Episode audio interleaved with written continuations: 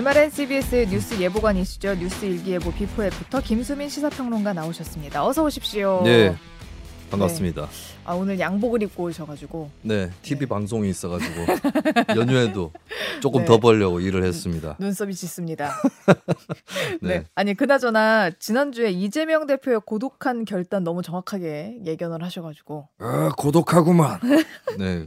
네. 뭐 사실 고독하다기보다는 이미 거의 결정이 다 됐는데 마지막 표를 행사를 한 거죠. 네. 네. 그래서 오늘 그 정확한 김수민 평론가의 눈으로 총선 키워드를 한번 보는 기획을 해봤는데. 있는데요. 자, 2024년 제22대 총선의 첫 번째 키워드는 무엇입니까? 네, 제가 사실 지난주에 뭐 가볍게 그냥 예측과 여러 가지 이모저모를 짚은 것 뿐인데 마치 대단한 예언이 적중된 네. 것처럼 네. 제작진에서 말씀을 하셔가지고 네. 예, 저는 평소에 그 정도입니다. 뭐 특별한 건 아니고요. 저는 예전에 모 선거에서 네. 득표율까지 네, 57대 39 이렇게 불렀는데 그대로 나왔습니다. 근데 예, 그 이렇게까지 그 화제가 안 될 수 있습니까? 어, 네, 그것은 제가 뉴미디어 매체에서 하는 바람에. 네, 알겠습니다. 네, CBS에서 올해 뭔가 해보이도록 하겠습니다. 알겠습니다. 네, 자, 오늘 지, 첫 번째 키워드는 네. 뭐 방금 나왔던 얘기인데 위성정당이라는 기상이변. 부터 음. 총선 관련해서 예측을 하겠습니다. 네. 지난주 연동형 비례대표제에 대한 이야기를 나눴었는데 결국 네. 연동형이 유지가 됐어요. 네. 네. 다만 국민의힘과 민주당이 다 위성 정당을 내기로 했습니다. 2020년 총선에서도 거대 양당이 다 후보를 냈었잖아요. 네, 그때 이미 드러난 게 있는데 연동형 비례대표제는 원래는 비례대표 의석을 지역구 의석수가 지지율만큼의 의석수보다 낮은 정당에게만 배분하는 거거든요. 네. 그런데 위성 정당이라는 것이 뭐냐? 일부러 지역구 의석수가 없는 정당을 만들어 버리는 거죠. 네. 그럼 이 정당들도 비례대표 의석 배분에 다 들어옵니다. 네. 이렇게 해서 지난 총선 때 이미 계산된 결과가 병립형이랑 똑같다라고 음, 하는 거예요. 음. 그래서 이번 선거에서 쉽게 얘기하면 실질적으로는 연동형 비례대표제 없다 이렇게 음. 보시면 됩니다. 일부 언론에서는 이런 문제점도 지적을 합니다. 지난 총선 때 투표용지 길이가 48cm였다. 네네. 이 투표용지 더 길어지는 거 아니냐라면서 보도를 하고 있던데요. 네, CBS는 그런 보도를 아직 저는 못 본 것 같은데요. 다행입니다. 다행히도. 예. 네, 이것은 거짓입니다. 왜냐하면 방금 말씀드렸지만 위성 정당 때문에 준연동형 내지 연동형 비례대표제 효과는 아예 없습니다. 음. 어, 그리고 두 번째는 혹시 그럼 위성 정당 문제 때문에 투표용지 길어지는 거 아니냐라고 할 수 있는데 만약에 어, 본 정당들이 후보를 아예 안 낸다라고 하면 네. 그래서 알아서 지지하세요 비례대표는 알아서 하십시오 하면 서로 우리가 그쪽이다 어, 그, 그 위성 정당이다라고 나올 수는 있겠죠. 그러면 네. 투표지가 길어질 수는 있겠는데 그것도 아니에요. 공식 위성 정당이 이번에 다 있기 때문에 음. 예, 그래서 투표지가 길어지는 것과 위성정당 혹은 연동형 비례제는 관련이 없는 것이고요. 그러면 음. 왜 이렇게 도전하는 정당이 늘어나서 투표지도 커지고 있느냐? 첫 번째는 저는 오히려 찍을 거면 정당법 문제를 찍어야 된다. 음. 예, 정당법이 옛날에는 2% 미만 득표 정당은 등록이 취소가 되고 그 네. 그 당명도 4년 동안은 못 쓰는 제도가 있었거든요. 네네. 근데 이게 위헌 판결이 떨어져서 2016년부터는 그렇지 않게 됐습니다. 네. 정당 입장에서 마음 놓고 비례대표 후보를 낼 수 있는 환경이 됐고 두 번째는 우리나라의 진입 장벽 그 비례대표 의석을 받으려면 3%를 받아야 되거든요. 이게 네. 아주 높다고 볼 수는 없어요. 독일은 5%입니다. 어... 이런 점들도 영향을 끼칠 것이고 네. 그리고 설령 정당 입장에서 우리는 3% 이번에 안 돼라고 얘기 어, 생각을 하더라도 어, 홍보 효과 그리고 조직을 한번 가동시켜 봐야 된다. 이런 음. 것 때문에 또 어, 후보를 낼 수 있는 것이고 그리고 이제 최근에 여러 사람들이 얘기하기로 어쨌든 기성 거대 정당에 대해서 민심 위반이 있다. 네. 그러면 이제 여기저기서 우리가 한번 나서 보겠다. 이 삼국지에 막 군웅이 하고 하는 것처럼 네. 그렇게 나올 수 있는 거죠. 음. 그런 것들이 종합적으로 영향을 끼쳤다고 볼 수 있겠고 네. 하나만 더 짚자면 네. 투표지가 크면 나쁜 거냐 음. 이것도 짚어볼 만하겠습니다. 네덜란드가 전 세계에서 투표지 제일 크거든요. 네. 네덜란드 제일 나쁜 나라냐? 예, 그렇게 볼 수는 없다. 예, 그리고 2020년 총선 때 북한에서 북한 메아리라는 선전 매체가 투표지 크다고 남한 총선을 비웃었거든요. 네. 그때 제가 글도 한 편 썼어요. 북한이 할 얘기냐 그게. 아, 그렇지. 네. 오히려 투표지가 작으면 더 이상한 거 아닙니까? 네, 그때 북한이 뭐라 그랬냐면 형형색색의 정당으로 날 난리 난장판이 됐다 뭐 이런 표현을 썼거든요. 네, 그게 민주주의다. 네, 근데 그렇죠. 형형색색의 정당이 나오는 게 그쵸. 한국 사회의 다원주의 민주주의다 이렇게 맞받아칠 수 있습니다. 투표장 갔는데 하나밖에 찍을 데가 없는 거랑 여러 군데 있는 거랑 뭐가 네네. 더 낫겠느냐 라고 그렇습니다. 얘기하면 뭐 답이 나오겠죠. 네. 거대 정당이 위성 정당을 추진하는 데 있어서 변수가 될 거, 이건 무엇이라고 보십니까? 양당이 지금 양상이 좀 다른데요. 국민의힘은 단독 추진을 하고 있고 민주당은 연합 정당을 추진을 하고 있거든요. 변수가 민주당 쪽이 조금 더 복잡합니다. 음. 1차적으로는 제한 대상이 정의당, 새진보 연합, 진보당 이 원내 정당들에게 민주당이 제안을 했거든요. 네. 근데 이제 남아 있는 관건이 조국 전 장관이나 송영길 전 대표도 위성정당 만들 수 있다. 아. 관측이 나오고 송영길 전 대표는 이미 검찰 개혁 정치 검찰 심판당 네. 뭐 이런 쪽으로 가다가 잡았거든요.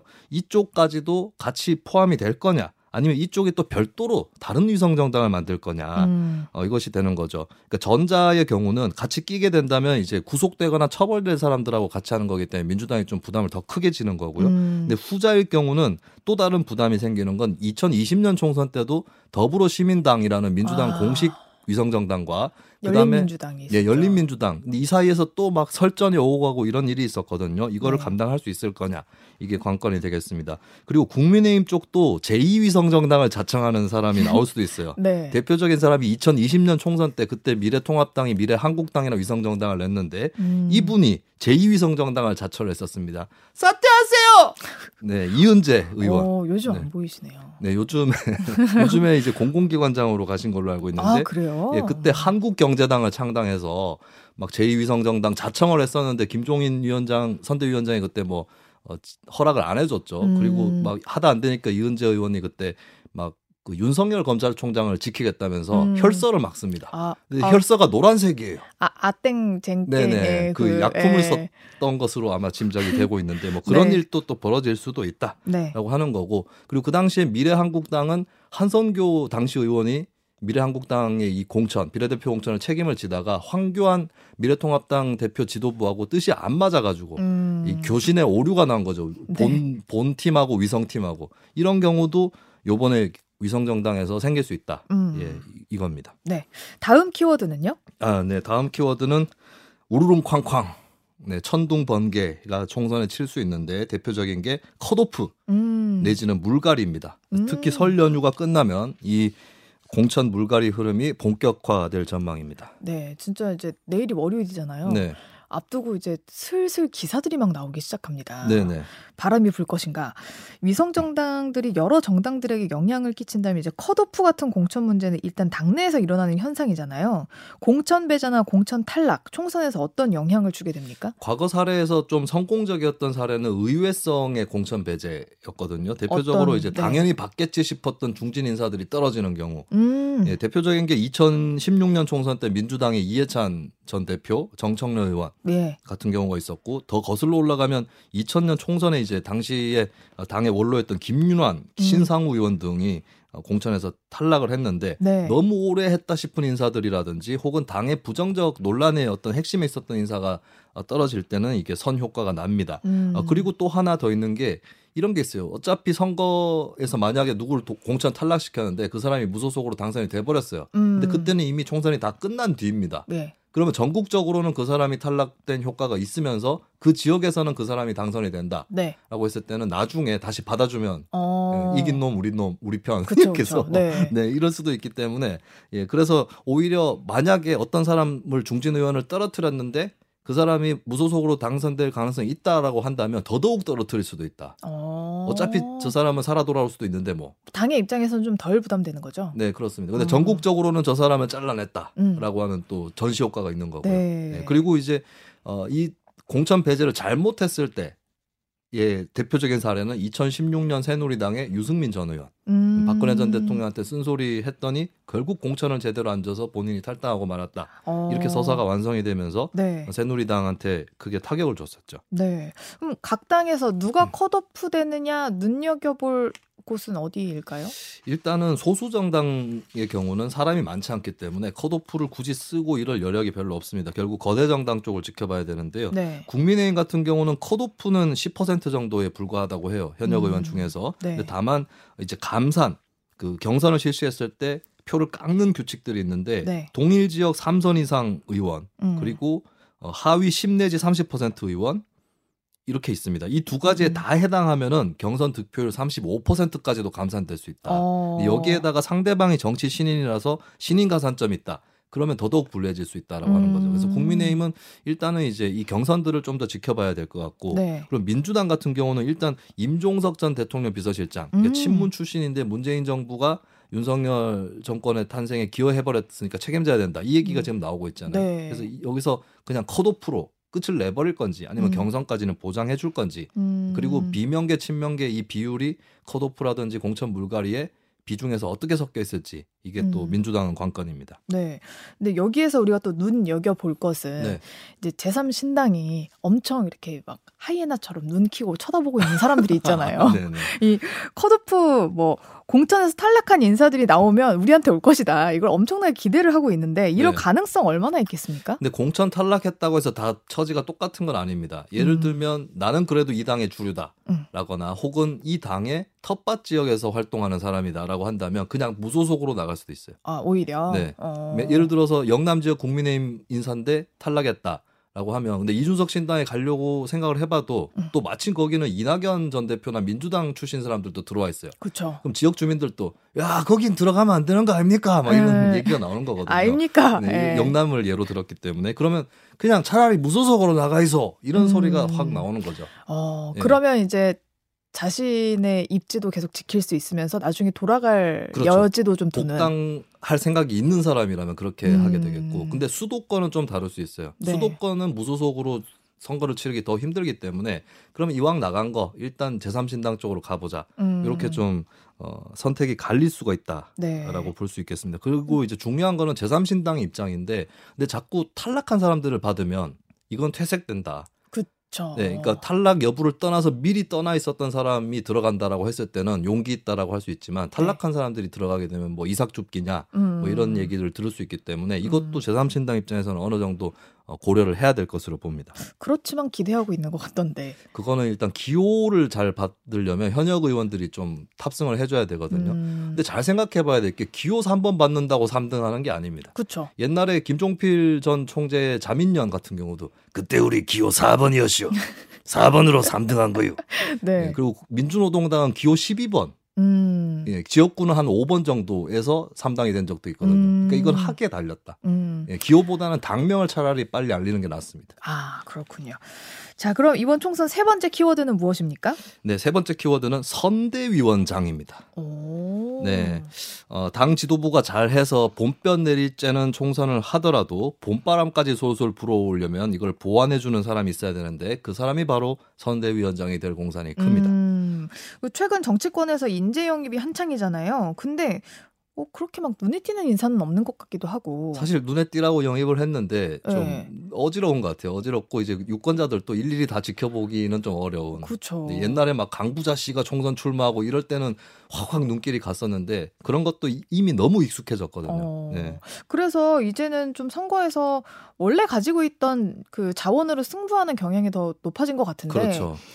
그럼에도 불구하고 당 지도부를 보완해 줄 수 있는 인사가 필요한 이유 무엇이라고 보십니까? 어, 총선이 갖고 있는 특징 때문인데요. 대통령 선거 같은 경우는 현실적으로 어, 후보 1인 중심으로 당연히 흘러갈 수밖에 없습니다. 네. 그리고 지방선거는 어, 현실적으로는 서울시장, 경기도지사를 포함해서 이 광역단체장 후보들이 당의 이미지를 좀 팀플레이로 만들어내는 게 있거든요. 음. 근데 총선은 뭐냐라고 했을 때 기존의 당 대표자 뿐만 아니라 당의 외연을 확장해 줄 수 있는 인사들까지 더 있어줘야 된다. 음. 당의 이미지가 어느 정도 이원화되어야 네. 총선에서 외연 확장 유리하다라고 하는 거죠. 결집과 외연 확대가 다 돼야 된다. 그렇죠. 동시에 어, 정확하게 짚어내셨어요. 네. 예를 들면 1996년 총선이 대표적인데 그때는 대통령이 김영삼 대통령이었죠. 신한국당에. 근데 이제 어, 선대위원장으로는 허허 이회창 선대위원장이었습니다. 네. 이해창 위원장은 총리할 때 대통령하고 갈등을 했기 때문에 좀 다른 이미지였거든요. 음. 근데 둘이 융합이 되니까 당의 이미지가 훨씬 넓어 보이는 거죠. 음. 또 비슷한 사례가 2016년 총선 때 김종인 민주당 선대위원장하고 어. 문재인 당시 대표 요렇게 또 그게 전형적으로 외연 확장 더하기 지지층 결집 어. 이 공식으로 어, 소화가 된 겁니다. 근데 네. 반면에 이 원톱 중심으로 가게 되면 대표적인 게 2016년에 박근혜 전 대통령이 새누리당의 원톱처럼 돼버려서 진박 네. 논란 나오고 이랬을 네. 때 졌잖아요. 이게 대표적인 사례고 그리고 김대중 대통령도 좀 인사 수혈이 잘 돼서 당의 음. 이미지가 이원화됐을 때는 성공들을 했는데 1996년 총선 같은 경우는 그냥 혼자 음. 원톱으로 너무 튀어 보이는 이 선거를 했고 그 선거가 결국에 예, 제가 총선을 지는 것 중에 가장 결과가 안 좋았다고 볼 수 있습니다. 네. 네. 이렇게 됐습니다. 그렇게 좀 원톱 체제로 갔을 때좀 네. 불리하고 일어나되지 않은 정당이 유리하다라는 건데 각 정당을 여기에 비춰보면 어떤 상황인가요? 지금 국민의힘은 원톱 체제를 좀 벗어났어요. 한동훈 음... 위원장이 어, 부상을 하면서. 근데 약간 본말이 전도가 된 감이 있습니다. 윤 대통령보다 한 위원장 존재감이 더 커진 아, 측면도 있거든요. 네. 네. 그렇기 때문에 어, 어떤 대통령 본인의 어떤 승부수도 필요하겠지만 한 위원장과 겹치지 않는 또 다른 캐릭터의 선대위원장이 음. 또 필요한 상황일 수 있습니다. 그러면 지금 한 위원장은 결집입니까 외연 확장입니까?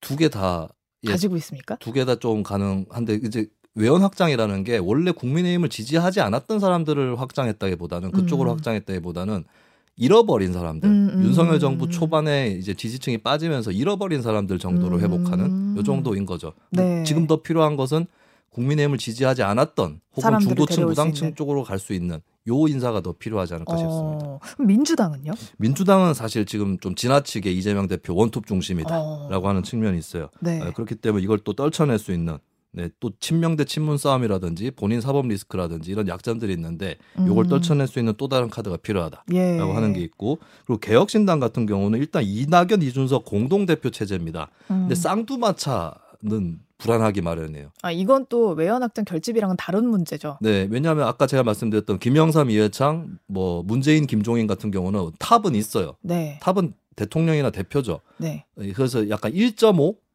네, 점 5라고 부릅니다. 그러니까 지금 한동훈 위원장 같은 경우 국민의힘의 점 5인 거죠. 네. 근데 개혁신당은 이게 그냥 두 명이 쌍두마차를 해버리면 음. 이게 50대 50으로 당내 균열이 일어날 수도 있고 이런 거라서 음. 이걸 또 다시 한번 이렇게 전체적으로 감싸줄 수 있는 카드가 필요할 수 있습니다. 네, 그러면 어쨌든 좀세당 모두 선대위원장이 네. 필요한 상황인 것 같은데. 그렇죠. 누가 하면 좋을까요? 제가 각 당별로 세 당에 걸쳐서 한 명씩을 추천 꼽아봤습니다. 예. 추천까지 하면 만약에 해놓고 아, 결과가 안 좋으면 저보고 책임지라고 할까봐 좀 두렵긴 한데 네. 국민의힘은 유승민 전 의원 빼놓을 수 없을 어... 것 같아요. 제가 아까 말씀드렸지만 어, 지지층 이상으로 나아갈 수 있는 외연 확장 이 카드로 유승민 전 의원 꼽을 수밖에 없을 것 같고 어, 민주당 같은 경우는 이탄희 의원을 꼽아볼 수 있을 것 같아요. 네, 그러니까 이탄희 의원 같은 경우는 당 내에서 중립적인 위치에 음. 있고, 어, 그리고 이제 당 핵심 지지층 이나 혹은 조금 소극적 지지층이나 양쪽에서 어느 정도 어, 괜찮다고 생각할 수 있는, 물론 어. 강성 지지층이 없어서 그게 어, 문제일 수는 있겠지만 선대위원장 정도는 그게 음. 어, 특별히 중요하진 않거든요. 그리고 네. 차세대 주자 이미지가 또 있기 때문에 예, 예. 이탄희 의원 또 유력하게 꼽아볼 수 있겠습니다. 그리고 개혁신당은 거꾸로입니다. 어차피 이준석 대표라고 하는 젊은 정치인이 있어요. 그럼 이낙연, 이준석을 다 포괄할 수 있는 음. 경륜 있는 사람이 누굴까? 뭐 또 이 사람이냐 얘기가 나올 수밖에 없을 것 같은데. 아, 또? 근데 저는 이분을 빼놓을 수는 없을 것 같다. 어... 예, 당분간은 본인이 손을 떼고 있겠다고 했겠, 했지만 했지만. 김종인 전 위원장이 또 꼽힐 수밖에 없다. 오히려 탑을 네. 심는 것 같은 느낌도 있네요. 근데 이제 아 나는 나이가 많으니까 네. 이렇게 좀 뭐 깊숙하게 개입하는 건 아니다. 이번 음. 선거만 좀 이렇게 봐줄 뿐이다. 뭐 음. 뭐 이렇게 나설 수는 있지 않을까. 어찌 보면 제3신당의 네. 시초부터 같이 있었던 게 또 김종인 위원장이 전 위원장이었기 때문에. 네, 근데 조금은 이번에는 뒤에 있었죠. 음. 네, 그리고 이낙연, 이준석 한쪽에 있기보다는 오히려 금태섭 의원이라든지 이쪽하고 있었기 때문에 그 음. 내부에서는 좀 중간에 있어 보이는 아. 네, 이런 효과는 있을 수 있습니다. 네. 자, 다음 키워드는 무엇입니까? 네, 이, 이거는 이제 시대가 뒤로 올수록 최근으로 올수록 큰 변수는 안 됐던 것인데요. 그래도 여전히 마음 놓지 않고 지켜봐야 될 변수입니다. 뭔가요? 기습포 같은 건데 북한입니다. 아. 네, 이번 네. 총선에서 북한 변수는 또 어떨 거냐. 맞아요. 네. 북한에서 올해 들어서 좀 이렇게 강력한 어휘들을 쓰고 있는데 뭐 네, 네. 초토화하겠다, 완전 점령하겠다 이런 거친 단어들을 쏟아내고 있습니다. 뭐 총선 앞두고 국지 도발 전망까지 나오고 있는 상황인데 네. 어떻습니까? 뭐 마음을 놓으면 안 되겠지만 그래도 국지 도발 가능성은 낮다. 그러니까 국지 도발이라는 게 쉽게 얘기하면 예전에 연평도 포격 같은 네. 것이죠. 근데 그 가능성은 아직 낮을 것 같습니다. 김정은 위원장 또 어, 대한민국이 우리의 그러니까 그 북한을 얘기하는 거죠. 영토 영공 영해를 침범한다면이란 단서를 붙였거든요. 음. 그래서 먼저 뭐 선제 공격을 한다거나 이럴 태세는 아닌 것 같고요. 그리고 연평도 포격 같은 걸 그때도 해봤지만 음. 그때 하면 그 훨씬 큰 양의 미사일을 보복으로 네. 우리 쪽에서 난립니다. 그게 네. 북한 입장에서 또 굉장히 크게 부담될 수밖에 없는 거죠. 음. 그렇다면은 결국에는 미사일 발사라든지 사이버 공격이라든지 이런 것들 수준이 아닐까. 음. 예, 저강도 도발이 아닐까 싶고 근데 문제는 빈번해지고 있다는 거죠. 어. 올해 1월만 8번 했거든요. 음. 총선 때도 계속 일어날 것 같습니다. 네. 네, 저는 주 북한 러시아 대사의 발언도 참 심각하다고 봤는데 네. 미국이 계속 도발하면 북한이 핵실험을 할 수도 있다라고 주장을 하더라고요. 네, 그래도 핵실험까지는 좀 가능성 아직은 없다고 볼 수 있을 것 같아요. 음. 우리 당국에서도 핵실험 준비 움직이면 포착이 안 된다. 이게 하루 이틀 만에 되는 게 아니기 때문에 어느 정도까지 하죠. 잡힌다고는 하더라고요. 하더라고요. 네, 그 발사장이라든지 이런 네. 데를 막 이렇게 아 실험장이죠. 이런 데 챙기는 모습들 이런 것들이 위성에 잡힐 수 있는데 그런 거는 아닌 것 같아요. 그리고 북한도 2017년 9월에 제 6차 북핵 실험을 했는데 보통 핵 개발을 할 때에 여섯 번까지 합니다. 음. 여섯 번 하면은 이제 거의 끝났다라고 보고 북한 스스로도 핵무력 완성을 선언을 했거든요. 네. 근데 다만 우리가 소형화, 경량화까지도 한다라고 음, 음. 하는 걸 보여주려면 7차 핵실험까지도 아, 갈수 있다라고 네. 하는 건데, 근데 한편으로는 만약에 이 카드를 쥔다고 해도 음. 미국 대선 때 보여줄 가능성이 아, 더 크지 않을까? 그러니까 우리 총선보다는 그렇죠. 미국 조금, 대선이 북한에게 더 의미가 그렇죠. 있다. 네, 그래서 과연 미리 총선을 앞두고 꺼낼지는 좀 궁금한 대목이고요. 어. 다만 어쨌든 7차 실험의 강을 건너버린다 했을 때는 그때는 정세에는 큰 변화가 생길 수밖에 없기 때문에 음. 계속 예의주시는 할 필요 가 있을 것 같습니다. 예. 근데 만약에 만약에 북한의 네. 도발이 극대화된다면 우리 네. 총선에는 어떤 영향을 줄까요? 이게 또 애매한데 네. 왜냐하면 과거 같으면은 북한에서 훈풍이 불어오든 뭐 삭풍이 불어오든 간에 여당이 유리했습니다. 그러니까 보수 여당.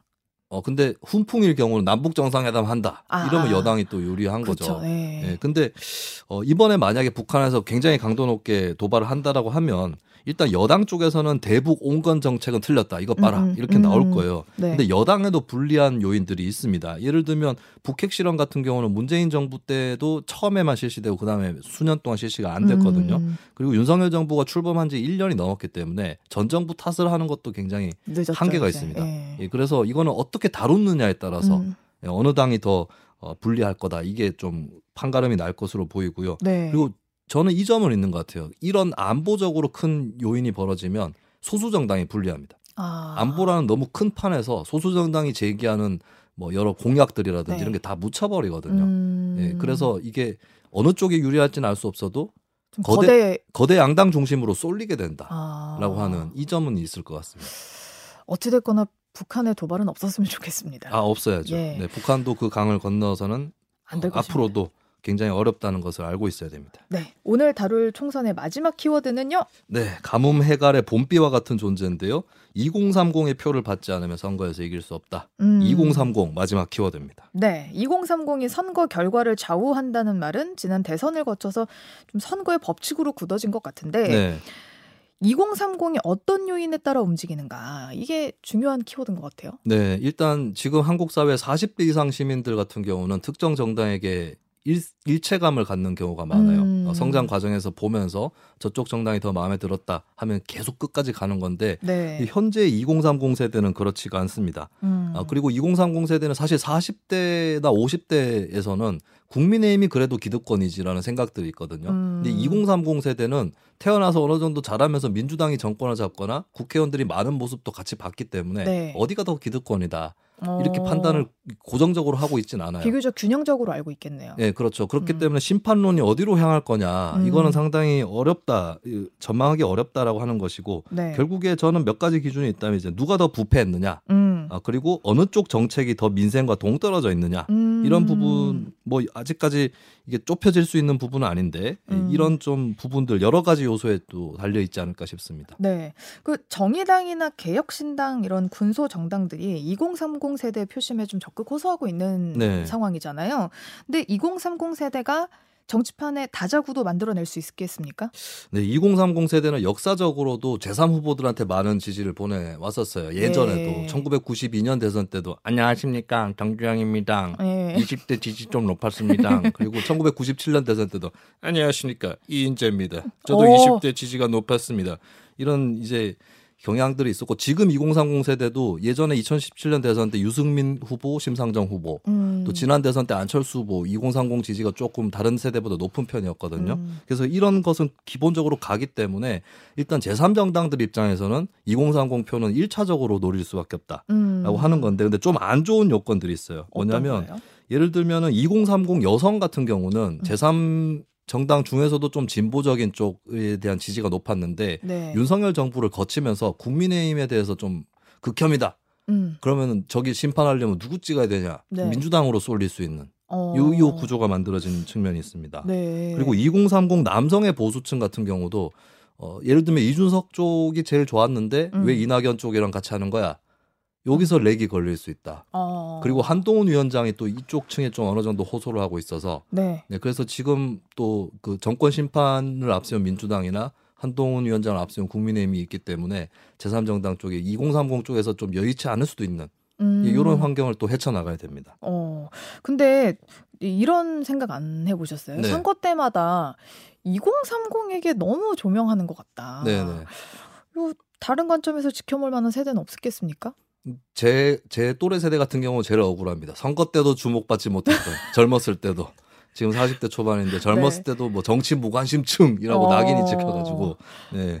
근데 2030 세대는 좀 다르긴 한데, 근데 다른 세대도 다 지켜봐야 될 게 40대나 60대 이상 같은 경우는 네. 한쪽 정당의 지지율이 높게 나타나긴 하지만 이분들에게도 기권이라는 선택지가 있어요. 음. 네, 그 양당 지지층에 속했던 분도 기권을 많이 하게 되면 그 당은 피해를 볼 수밖에 없다. 음. 네, 당장의 원래 고정 지지층이 이탈을 한 거기 때문에 그래서 네. 결코 40대나 60대 이상 노령층 음. 쪽에 어, 관심을 끌 수 없다는 부분이 있는 거고요. 네. 그리고 캐스팅 보터 세대로 2030뿐만 아니라 50대도 해당을 합니다. 왜요? 50대 같은 경우도 한쪽 당으로 크게 기울어져 있는 지형은 아닌 것이고 어. 또 50대 연령대 적인 성격이 있죠. 살아보니까 그 사람이 그 사람이더라라고 음, 음, 음. 하는 그래서 어느 쪽 당으로든 찍어 보신 분도 많고 어 그리고 어느 쪽으로도 이동할 수 있는 가능성도 높고 그리고 음. 결정적인 부분 또 이게 있어요. 50대는 20대 부모 세대이자 30대 삼촌 숙모 세대예요. 음. 예, 그래서 그 말이 통합니다 양쪽에. 음. 특히 최근에는 20대와 50대 간에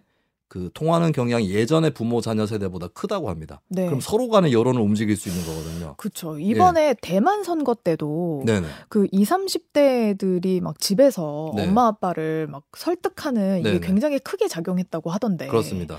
그 우리나라도 그렇지 않을까? 네. 뭐 방송 들으시는 분들 중에는 아 우리 부모님하고 말이 안 통하는데라고 생각하시는 20대도 계실지 모르겠지만 과거의 부모 자녀 세대보다는 네. 여러 가지 경험도 공유를 많이 하고 네. 네 그리고 정치적으로도 어느 정도는 어, 말이 통하는 음. 네, 이런 성향이 강하거든요. 그럼 네. 양쪽 세대 교감과 소통이 또 어떤 결과를 불러일으키느냐 했을 때 50대도 빼놓을 수 없다.